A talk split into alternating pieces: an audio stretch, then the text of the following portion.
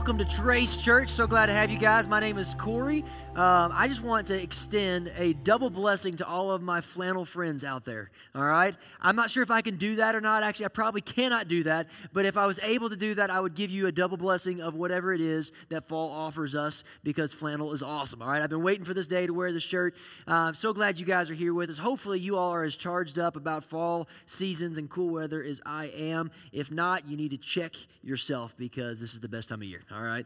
Anyway, I uh, wanted to let you guys know uh, Aaron, uh, he mentioned this in his video. He's actually on a trip leading a group of people from this church down to Guatemala to our strategic partnership. It's our, our partner community in Guatemala. An incredible trip that they're on right now. I just want to ask that you all would be praying for them while they're down there and the experiences that they're going to have and the ways that they're going to be able to bless that community. Uh, for those of you all that are not familiar with what we're doing for our nation's focus, uh, it's one of our main priorities here. We've got a nation station out there. Um, there are ways in which you can actually sponsor uh, these 109 kids from the community that are down there and actually be kind of a prayer partner and a financial support for them. If you'd like to know more about that, stop out there. Also, there are ways in which you're able to actually uh, go on these trips that we do down there. They're week long trips. We've got four of them planned for the year. Next one starting in February. If that's something that you're interested in doing, just stop out there and we'll give you some more information on that. I also wanted to let you know last week we talked about with, and we, we had this connection event for all of our neighboring groups, and, and we had an incredible response. We had 70 of you guys uh, jump into these groups and say that you're interested in being a part of those. That's awesome.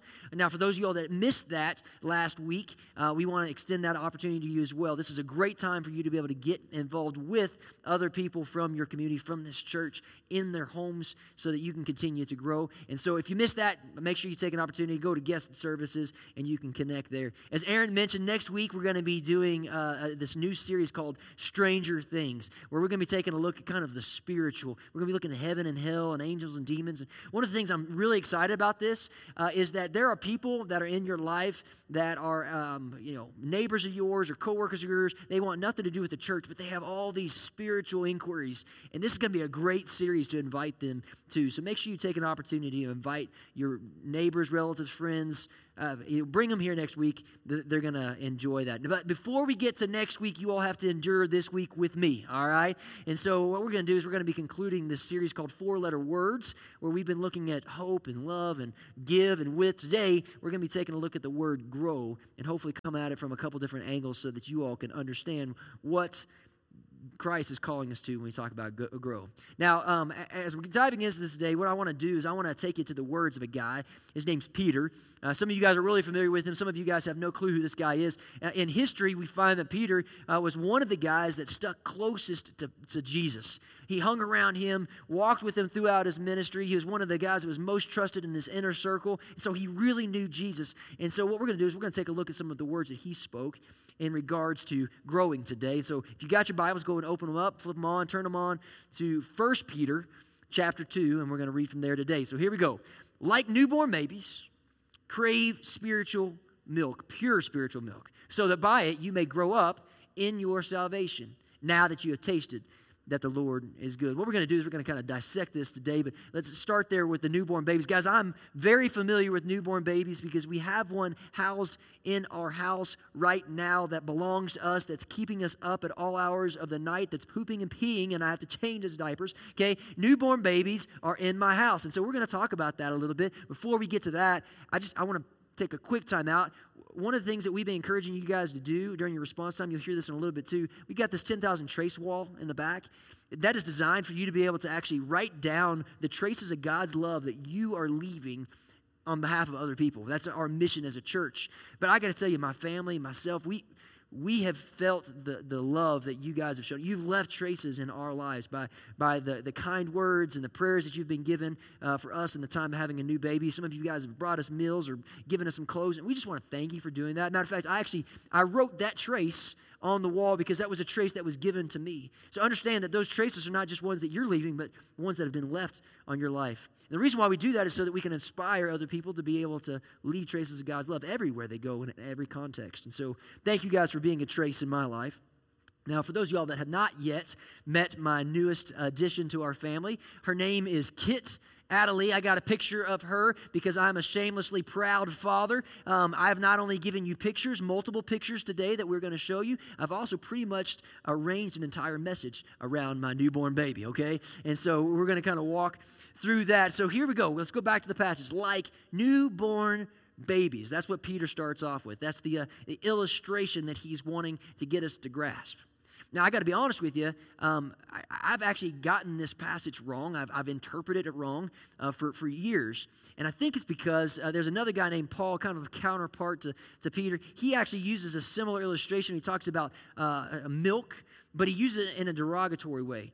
Some of you guys are familiar with that, those passages, but it talks about like how like you shouldn't be a baby christian anymore just getting milk. You need to get some meat as well. That's what that's what paul talks about. And i've used that context to approach this verse but but I, I like i got to do this for you guys because i needed to do it for me. This is a totally different dude all right? This is peter not paul talking and, and he's given us an, a completely different illustration okay? Peter is not referring only to baby christians here he's referring to everyone who has been born again you see, being born again makes you a newborn baby. What he's doing is he's calling out everybody who's actually received the grace of Jesus Christ. And he's saying, guys, I need something. I need to tell you something. Like a newborn baby, this is who I'm talking to. And so here's the deal. Some of you guys that are here right now or listening to this on, online, you're not there yet. You've not received the good news of Jesus. Maybe you've never heard it, or maybe you've just not taken that step. I get it. You are welcome here. Here's the deal I'm going to give you a pass over the next several minutes as I talk to the people that Peter's actually talking to. Okay, I'm going to let you eavesdrop on this conversation for a little while. I promise I'm not going to forget you. We're going to come back and talk to you as well. All right, so what is what is it about newborn babies that Peter really wants us to connect with here? Because that's the illustration that he's using. Now, if I'm being honest, and I'm, I'm pretty close, like removed from this particular situation, if I'm being honest with you, um, babies are kind of gross when they first come out, and they're pretty useless, right? And I don't think that's what like Peter's trying to communicate to us as, as, as Christians be gross and useless. You know, like, that's not what he's trying to get at, right? I mean, they cry, they crap, they throw up on people, and they throw fits. Sounds like some of the Christians you guys might know, all right? We've all experienced this. I don't think that that's what Peter is trying to get us to understand from this illustration. So, what is it? Now, something incredible happens. Something incredible happens um, when a baby first comes into the world that we oftentimes overlook. You see, even though the baby's been developing for, for over nine months most of the time, when it comes out of the womb, it's in a brand new environment. It breathes for its first time. It opens its eyes to light for its first time. It feels air on its skin for the first time. And for the very first time, it has a physical desire. You see, the very first desire born in a baby is that of hunger. You see, instinctively, even though it has never experienced this before, a baby knows that it needs milk and it even knows where to find it and how to get it. And for those of you that are kids here and, today, like don't know how that things work, you need to talk to your parents later, okay? They'll explain that part. But it's truly incredible to watch. If you take a, a, a newborn baby, you put it on its mother's stomach, this, this little baby who has hardly any muscle tone or, or vision, that squirmy little human finds its way to the source of milk. And it's the primary focus of this new life to get the nourishment that it needs, and it will do whatever it takes to get it. Newborns have one sole instinctual objective, and that's to crave milk. Like newborn babies, crave spiritual milk. How many of you guys have been to, to Crave Real Burgers? Anybody here? Anybody? Oh, yes. Oh, so good. This is going to be awesome for you guys right now because you all are probably already hungry. I want to show you a picture of my favorite burger right here. This, this right here is called the Three Little Pigs, all right?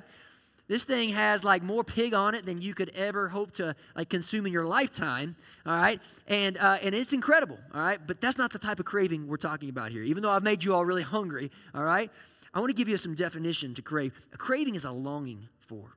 Uh, uh, it's a desire for, a yearning, a want, a wish, a hunger and thirst for, a signing for, a, a pining for.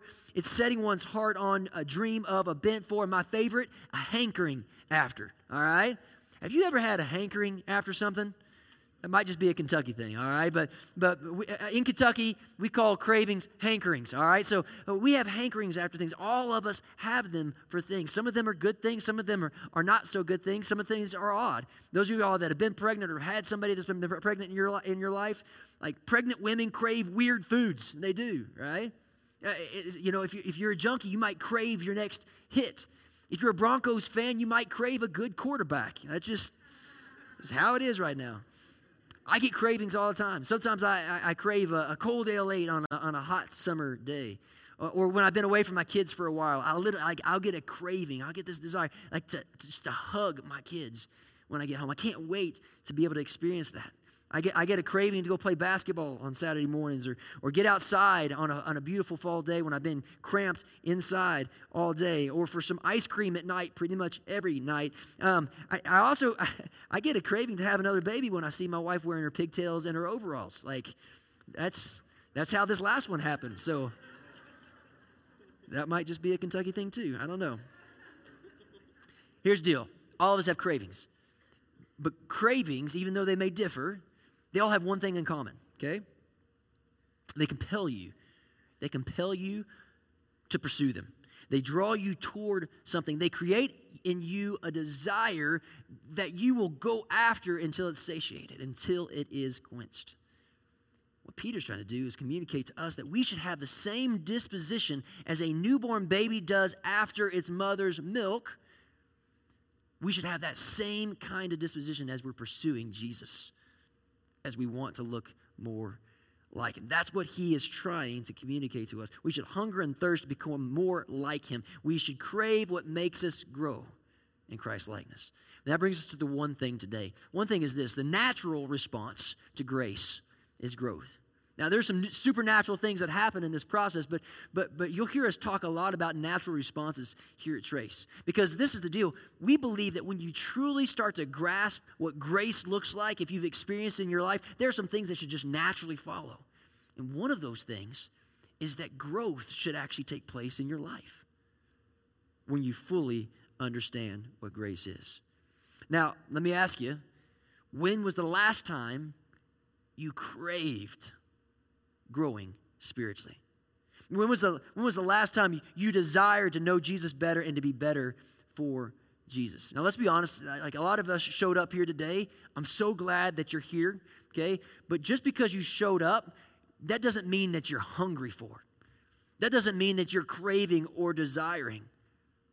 And so I'm glad that you're here, but there's a difference between just being here and checking the box and feeling good about ourselves and actually wanting what God has for us.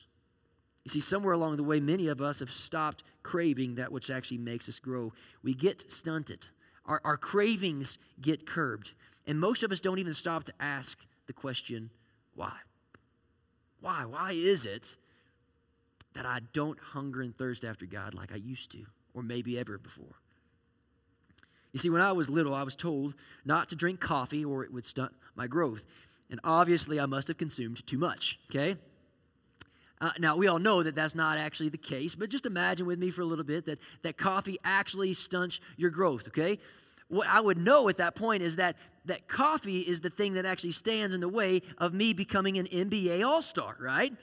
That's actually not the case either, all right? But it would stand in the way of my growth. Now, if I knew that, at least I would know what stands in the way, what's curbing my, my craving, what's stunting my growth. I would then have an opportunity to make a determination do I want to give it up? Some of you guys are thinking, no way would I give up coffee. It doesn't matter what the consequences are. I need my coffee. Okay, here's the deal. I have to make that determination. In the same way, in the same way, or a very similar way, we have things that stand in the gap between us. I want to spend a little time talking with you about maybe some of those things that curb our cravings. But even if I diagnose those for you, you're still got to figure out is it worth pushing against? Is it worth fighting against? Is it worth pushing away? That's something you're going to have to determine. Let's, let's go to a few of these things. This is certainly not conclusive, uh, but these are just a few of the things that I think of in my own life that, um, you know, most of us are like the rest of us. And so these th- might be things that are causing some stuntedness in your growth. One is distraction. Now, I really don't need to expand on this much because our world is full of distractions. Matter of fact, some of you guys are distracted right now. And so, just, just to help you out, I want you to elbow the person next to you just as hard as you want, okay? There you go. Very good. Thank you. Now you are focused on being hit by the person next to you and not me. Okay, so here's the deal, okay? We, we have distractions all over the place hobbies, mountains, temptations, entertainment, kids, finances, relationships. I mean, pick your poison, right? There are a ton of things that potentially distract us. Let me take you back to the newborn baby for a moment, okay? Imagine with me, you got this newborn baby who's on pursuit to get its mother's nourishment, right? And all of a sudden, as it's as it's making its way, it catches out of the corner of its eye uh, uh the TV, and the TV causes it to turn its head, and all of a sudden it sees the premiere of This Is Us is on, like right now. And so it, it actually foregoes its feeding because it's captivated by this incredible show. Okay, now, just for the record, I love that show, all right? That's a ridiculous scenario, right? But it, but it happens more in our lives than what we might want to admit or acknowledge, okay? You see, in, in our own way, we do the same thing. Things that distract us are often not even bad. Like watching the show is not a bad thing, right? But what happens is, is when we get distracted, they divert our attention, they divert our desires, they divert our cravings. And so, what actually might have even been a good thing in this proper context takes us away, pulls us apart from what is most important. And a good thing becomes a bad thing because it became a God thing. The French actually use this word distraction. The, the word itself comes from this concept of a, of a torture. Uh, matter, matter, of fact, it's a, it's a capital punishment. It's, it's a death sentence.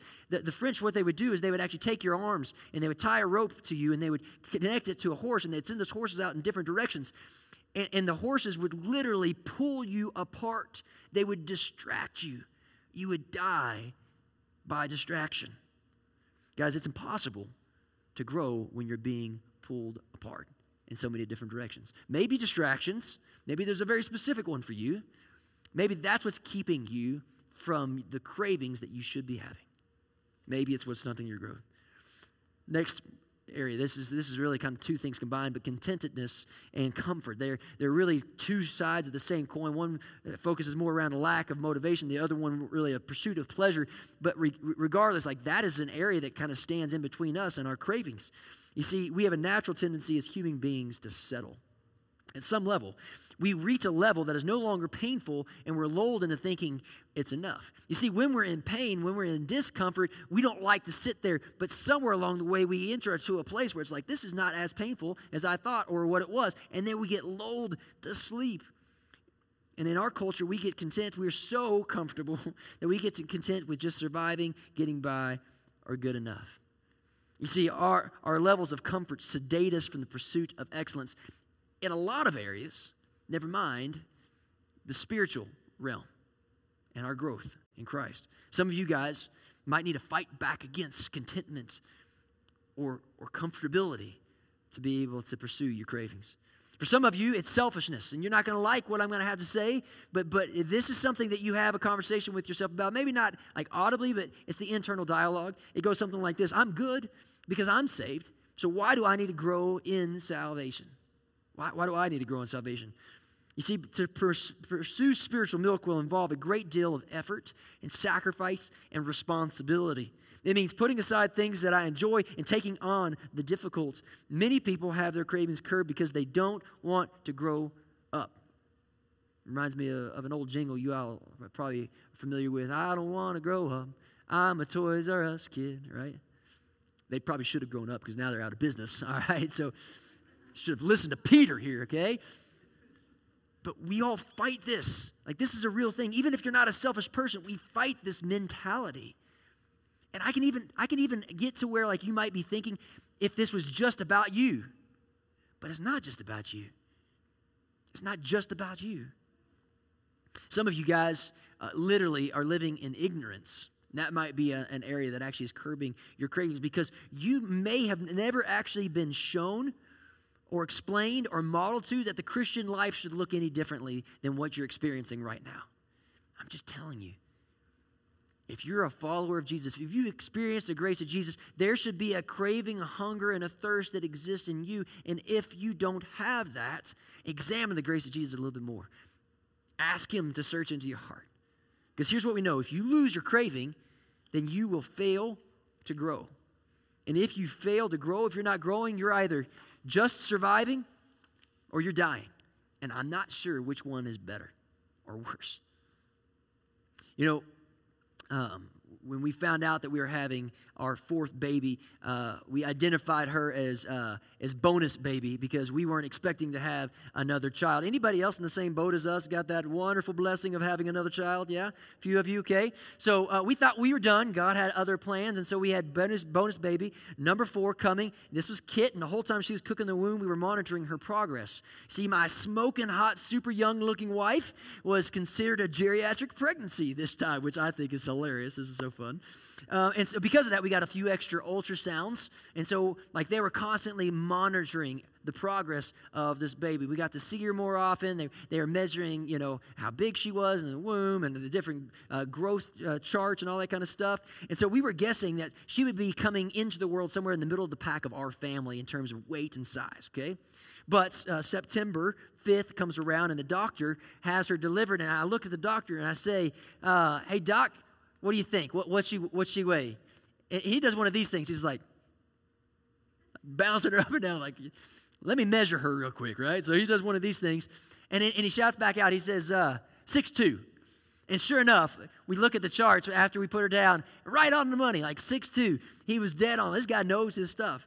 And so now this actually happens to be the, the smallest child that we've had in, a, in, our Bullock family. Not alarming, not scary or anything like that because uh, like we're fairly small people in the first place. But uh, like she's healthy. Everything's coming out good. All the monitoring has been good. But unfortunately, we were having some difficulty over the first couple days with the nursing process because our baby Kit was tongue tied. And when we went in a week later for our first doctor's appointment, we found out that Kit had dropped down to five pounds, seven ounces. Now, it's normal to lose weight from birth. We get that, right? But healthy babies grow, they get bigger. And it's a scary thing to see your baby not growing, even if it's only a matter of ounces. So naturally, we gave a greater attention to her feedings and changed some stuff up. And, and by her next appointment, she was up to six pounds, six ounces. She exceeded her, her uh, birth weight, right? And that was a really, really good thing because her growth signified that she was healthy. You guys get this the reality is that if any of your kids all of a sudden stopped growing, it would be cause for serious concern, right? You would immediately seek help because not growing is a sign of unhealth, that something is wrong.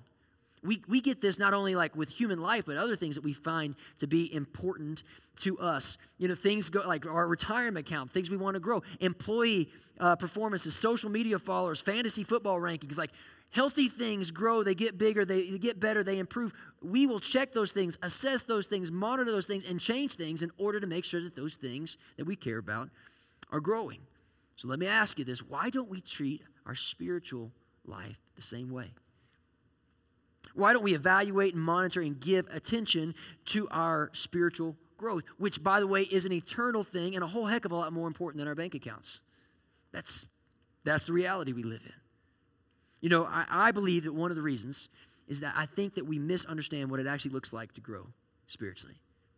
Let's go back to, to Peter's words. Like newborn babies, crave spiritual milk so that by it you may grow up in your salvation. I want to talk to you about growing up in your salvation. I, I want to clarify something from the very beginning so we don't get shifted off in the wrong section. Okay, your spiritual growth is incredibly important, but is not a requirement for your salvation. Rather, it's proof for your salvation. In other words, it's not what you do to be saved, it's, it's what you do and who you become because you are already saved. My growth is not contingent on my salvation, but it is an indication of it. John Piper says it this way God is not done with his work when we first believe and are saved. No, he intends day by day to make us into what we already are in Christ. Spiritual growth is not optional or marginal in the Christian life. Every person that truly believes in Christ is increasingly transformed into his likeness. That's what this is all about. You see, once you've experienced the grace of God, you are increasingly transformed into his likeness. You become more and more like Jesus. That's what we're after. But, but we have kind of a weird way of being able to measure our growth. Matter of fact, there's a, there's a picture here. You guys have probably seen these. You might even have these in your home. Uh, this is like a, a growth chart, right? Uh, those of y'all that had kids or maybe growing up, uh, maybe y'all did it on the side of a wall or maybe you had some kind of fancy chart like this. Uh, what this does is it, it measures in inches your kid's height over time so you can see where they're growing. You know, like if you have multiple kids, they're like, look, I was bigger than you when I was four and a half years old, you know? And so they use this as a measuring stick. We do the same thing in our own spiritual life to an extent, but what we do is, is our markers, I don't think, are actually representative of our growth. You see, the thing that we do is we start putting markers on this chart, and they typically surround things that we can control. But very rarely are those the very things that lead us to growth. You see, a lot of the markers that we put down here are things that we, we have that are like spiritual disciplines or spiritual trainings, things like, like reading your Bible or going to church or prayer and fasting. And guys, I'm here to tell you, like, those things are really, really good things. But you can read your Bible, you can go to church, and you can pray all the time and not actually grow in your salvation. Some of you guys know people like that. They're super spiritual, or at least they're religious, but they're not actually growing in their salvation. Those things don't actually save you, and they're not the measure of whether or not you're growing. They are good things and can contribute to your growth, but they don't determine whether or not you've grown. Let me give you an example. You might come to me and say, Hey, Corey, like I read my Bible more this year than I did last year. And I would say, That is an incredible thing, but that doesn't measure whether or not you've actually grown. Let me ask you this Have you become more obedient to the teachings of Jesus? Like, are you actually enacting those things in your life? Or have you shared the things that you've been learning, that you've been reading? That would actually be a better measure of growth. Or maybe some of you guys are like, man, I've been going to church more regularly this year than I ever had before in the past. That's a great thing. Guys, we, we like church. We like, we like this gathering. We think it's an incredible thing. You should do it. But that in and of itself does not necessarily signify whether or not you've grown. The question I'd have to ask you is like, have you grown in witness? In other words, do people actually know you and do you know them? Are you involved in the everyday battles that they're struggling with? Are you helping to bear other people's burdens? To be with them? Because that would actually show whether or not you've grown in Christ likeness this year. And so I think we need to redefine how we actually measure growth. Now, I'm not saying that these are the right ways to do it, but I think that we need to change the notches. We need to be asking some different questions. And so I'm going to share with you some questions that I've just been asking myself. And some of these things might relate to you, and others of them might not. One of the things, the very first thing I've, I've figured out about this is it's not always about getting it right and being perfect. Sometimes it's just about getting better. Maybe you have an addiction and, and you've not conquered it yet, and so you don't think that you've seen any growth. Guys, the fact that you're actually doing something about it, you're seeing it different, or you're even aware, that might be a sign of growth for you. So let, let me ask you a couple of these questions that I've been asking myself. Maybe some of these resonate with you. Am I more satisfied with what I have so that I can actually be a blessing to others. Because you heard Patrick say it, you heard Aaron say it a couple weeks ago. The beginning of generosity is to give first, save second, and live on what's left. So, am I actually thinking about giving first? Am, I thinking that way, or so I can be a blessing to others, or am I thinking about just like my stuff? Have I gotten any better at taking my thoughts captive? Instead of letting my mind sit in bitterness or, or anger or temptation. Am I aware of the things that are actually coming into my head? And am I even trying to make those things captive to Christ? Did I take my eyes off of myself my problems long enough to be able to actually show up for somebody else in the midst of their tragedy and their chaos? For that matter, do I see people? Do I see people more than I used to? Do I pursue comfort and pleasure less? Am I more concerned with not doing what I want, but what's actually best for the kingdom? Do I care more about how I treated people today than whether or not I actually read my Bible? Do I think less about how close I can get to sinning and how much I want to stand on the promises of God? Am I getting better at pursuing both grace and truth in its fullness because I typically lean one way or the other? Do I depend on Jesus more now than I used to? Have I shared what I've learned rather than keeping it to myself? Am I growing in love, joy, peace, patience, kindness, goodness, faithfulness, gentleness, and self control. Now, uh, for some of you guys, uh, th- those words right there are, are, a part of a bigger list that we call the fruits of the Spirit. You can find that in Galatians. And sometimes we just see them as a list. But, but that list itself is, t- they are what's considered the fruits of the Spirit. But what we're told is that the Spirit is literally the Spirit of Jesus. And so, really simply, what it is is these are character traits that Jesus has, that he possesses, that he wants to grow in you. Day to day, week to week, month to month, year to year, to transform you into his likeness. The bottom line is this Do I look more like Jesus than I used to? Do I look any different today than I did a year ago? In 2018, have I moved in the direction of Jesus? Do I see him more clearly? Am I more like him in my interactions with others? You want to know the thing, the one thing that does the most harm to all Christianity, Christendom, the purpose of Jesus, his movement? It's not scientific discovery, it's, it's not biblical critique, it's not compo- uh, uh opposing worldviews. The thing that does the most damage to the movement of Christ is people who say that they follow Jesus but look nothing like him. Some of you guys know people like that. Some of you, if you're honestly assessing your life, you say, I'm probably that person. You know, moment of transparency. Sometimes I'm that person. I know, I know that there are moments in my life if people saw what I was doing, or they interacted with me, or they saw how I treated my family, I'd be a bad representation. I'd be a misrepresentation of who Jesus is. Because I wasn't very loving, I wasn't very kind, I wasn't very patient. I got to tell you, there have been times in my life where I've looked back at previous markers in my life and I realized, man, I think I was more courageous then.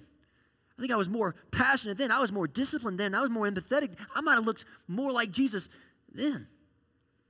See, but it's in those times that I don't need to be discouraged. What I do need to do, though, is I need to find out and ask the Lord to show me where the disconnect is. Where am I stunted and why? Why is my craving being curbed? Lord, show me what that is. Because this life and my spiritual pursuit of you, it matters more than just to me, it matters to everybody else in my sphere of influence because I'm actually representing you. One of the things that I've learned over the years is I've realized that my job in this whole thing is to crave the Spirit. The Spirit's job is actually to cause the work and the transformation in my life. See, my job is to pursue Jesus, to abide in Him, to crave Him. He's the one that actually causes transformation in my life. That's why the natural response to grace, really understanding it, really grasping it, is growth. Now, some of you guys are here today, or maybe you're listening to this online, and, and you're just not there yet. I get it. You don't understand what grace is. Maybe it's never been explained to you. Maybe you've just never like dove into this relationship with Jesus. Guys, I, I, I, want to help you understand what Jesus has done for you. Because, like newborn babies, crave pure spiritual milk so that by it you may grow up in your salvation. Now that you have tasted that the Lord is good. You see, it all starts with tasting that the Lord is good. And you might be wondering, what in the world does Jesus taste like? All right?